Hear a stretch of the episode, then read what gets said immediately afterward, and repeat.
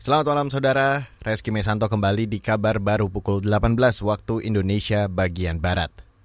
Kepolisian bakal melakukan gelar perkara terkait kasus pembuatan surat jalan bagi buronan kasus dugaan korupsi pengalian hak tagih Bank Bali Joko Chandra. Pembuatan surat jalan ini melibatkan Prasetyo Utomo, bekas Kepala Biro Koordinasi dan Pengawasan PPNS Bareskrim.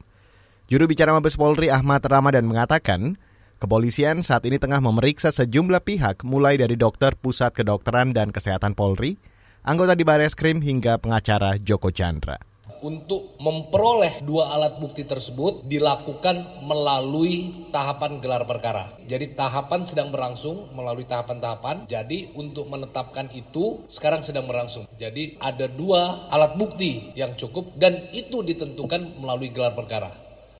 Juru bicara Mabes Polri Ahmad Ramadan menambahkan Bareskrim sudah mengeluarkan surat perintah penyidikan pada 20 Juli lalu.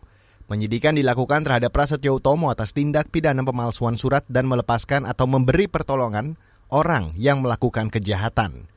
Sebelumnya beredar surat jalan atas nama Joko Sugiarto Chandra dari Jakarta ke Pontianak pergi pulang Juni lalu.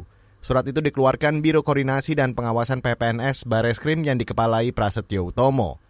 Prasetyo kemudian dicopot dari jabatannya dan diancam hukuman pidana. Kita beralih ke informasi lain, Saudara Forum Masyarakat Peduli Parlemen atau Formapi menduga ada faktor kepentingan internal yang melatar belakangi tetap dibahasnya rancangan undang-undang atau RUU Cipta Kerja oleh Badan Legislasi DPR selama masa reses. Menurut peneliti Formapi, Lucius, DPR tidak konsisten Sebab sebelumnya salah satu unsur pimpinan menolak permintaan rapat dengar pendapat terkait kasus Joko Chandra yang diajukan Komisi Hukum. Padahal kata dia dari sisi kepentingan publik kasus Joko Chandra lebih penting dibahas pasti ada alasan lain yang disembunyikan di balik alasan berdasarkan tatip yang disampaikan oleh pimpinan DPR. Dan alasan itu yang saya katakan tadi bisa jadi ini bagian dari kerja mafia yang berkaitan dengan Joko Chandra untuk kemudian memudahkan langkah Joko Chandra. Peneliti Forum Masyarakat Peduli Parlemen atau Formapi, Lucius Karus menambahkan, dalam tata tertib atau tatip DPR, tidak ada memberikan keistimewaan untuk pelaksanaan fungsi legislasi seperti pembahasan suatu undang-undang. Lucius menegaskan dalam aturan tatip, pada masa reses anggota DPR diwajibkan kembali ke daerah pemilihan masing-masing. Kemarin, Panitia Kerja atau Panja Badan Legislasi tetap melanjutkan pembahasan RUU Cipta Kerja saat masa reses.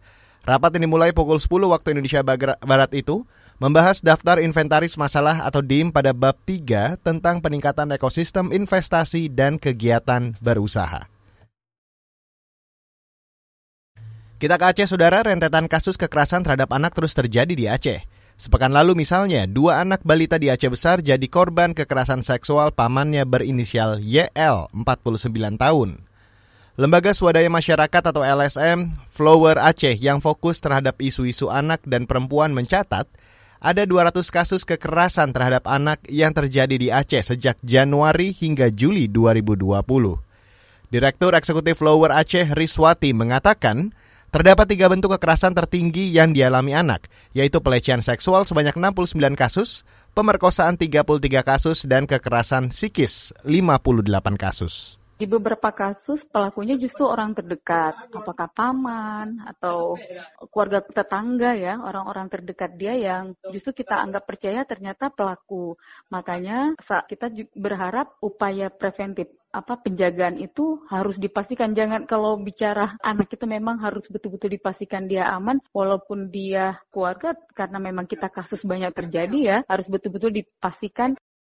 Riswati menyebut semua pihak di Aceh harus menggalakkan kembali karifan lokal yang dulu pernah menjadi benteng dalam melindungi anak. Karifan lokal itu adalah setiap orang harus melindungi anak-anak meskipun anak tersebut bukan keluarganya. Menurut Riswati, meski belum lama ini pemerintah Aceh mendapat penghargaan dari KPAI karena upaya perlindungan terhadap anak, namun hal itu tidak lantas mengendurkan perlindungan terhadap anak dari berbagai bentuk kekerasan. Dan saudara demikian kabar baru, saya Reski Mesanto.